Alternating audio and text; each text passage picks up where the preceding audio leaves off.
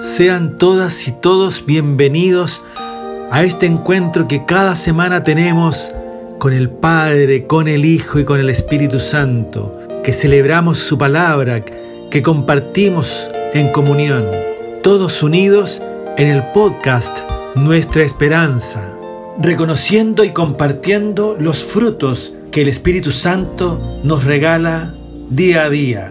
Amor, paz, alegría, paciencia y en el día de hoy, humildad.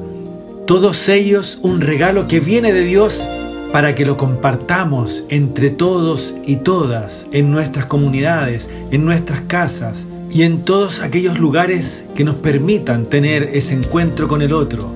Y como sabemos que no podemos hacerlo todo hoy de manera presencial, porque debemos quedarnos en casa, también lo podemos hacer a través de un llamado telefónico algún correo electrónico o algún medio que nos permita comunicarnos de manera efectiva, pero sobre todo de una forma muy afectiva con el otro.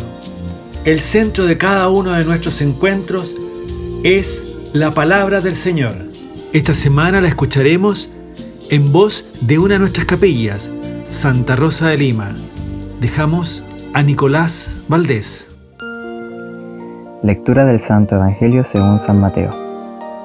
En aquel tiempo, exclamó Jesús, Te doy gracias, Padre, Señor de cielo y tierra, porque has escondido estas cosas a los sabios y entendidos, y se las has revelado a la gente sencilla. Sí, Padre, así te ha parecido mejor.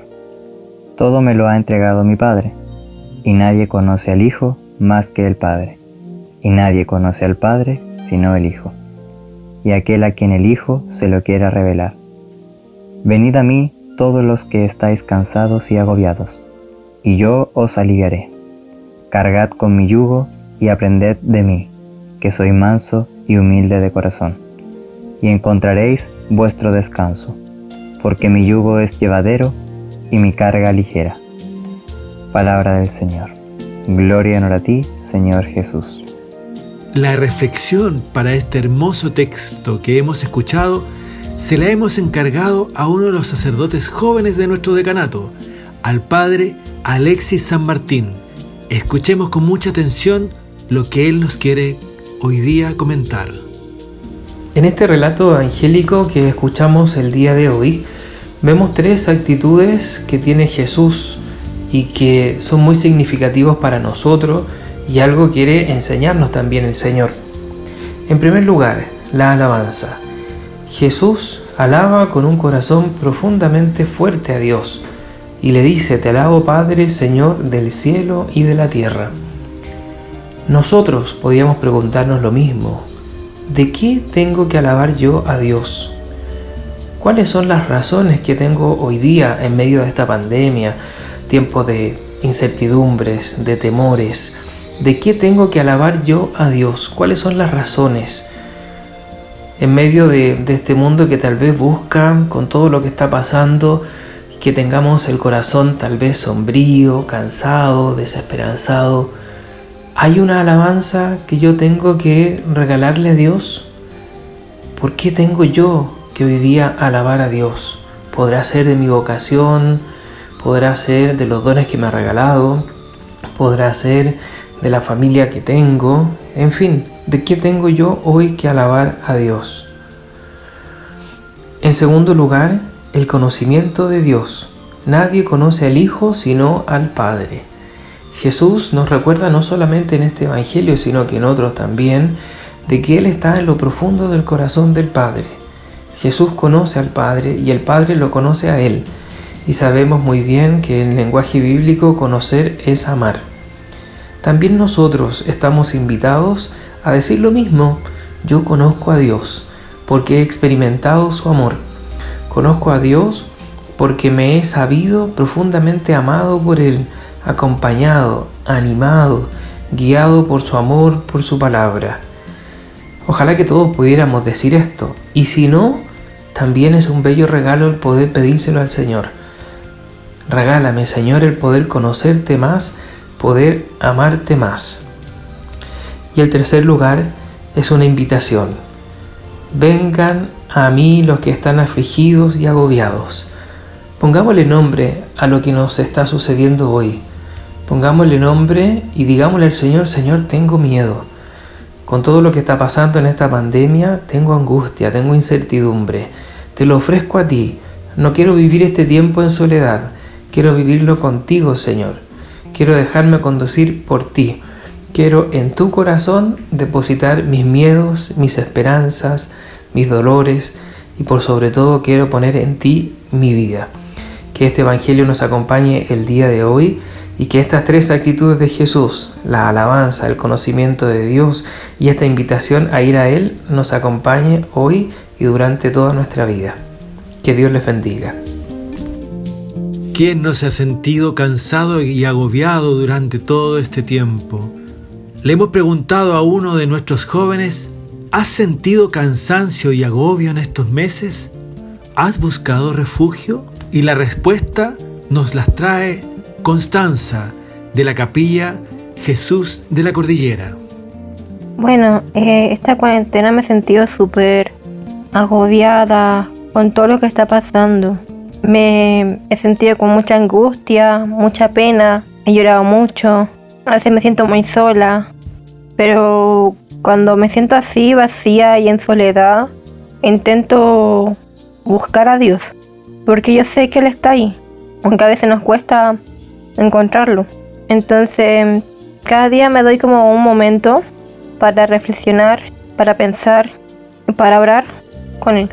Y sé que son momentos difíciles y que a todos nos puede costar, pero yo sé que a pesar de todo, Él está ahí, cuidándome en el fondo de su corazón, protegiéndome y que Él no me va a dejar sola. Y que siempre que me siento vacía, intento buscarlo, porque Él es como el calor en mi alma. Un nuevo desafío nos trae la hermana Carolina Madariaga para esta semana. Mucha atención y veamos qué nos quiere pedir. A todos los que escuchan nuestro podcast esta semana, queremos compartir con ustedes el fruto del Espíritu Santo que es la humildad. Esta humildad que el Evangelio de hoy nos muestra Jesús en su corazón. Miren mi corazón que es manso y humilde. Y desde acá invitarlos a que podamos tener esta actitud de la humildad. La humildad no se muestra como una foto o una publicación en Instagram o en Facebook, sino que la humildad se demuestra con mis gestos, mis actitudes, mis palabras, mis silencios. Se demuestra mi humildad, mi saberme necesitado de los demás. Y para esto queremos invitarlos a que podamos tener una acción de gracia durante la semana de todo aquello que nos regalan nuestra familia, el tener comida, el tener una casa calientita, el tener lo más mínimo que para otros puede ser lo máximo. Ser agradecidos con lo que tenemos y no solamente dar gracias a Dios, sino también tener gestos concretos con las personas que tenemos, decirles gracias, te quiero mucho y estos gestos, estas palabras de un corazón humilde que se quiere configurar con el de Jesús. Sea Dios nuestro refugio, sea Dios nuestra esperanza. Arrojémonos en sus brazos, abandonémonos en Él, sintamos su calor, escuchemos sus palabras.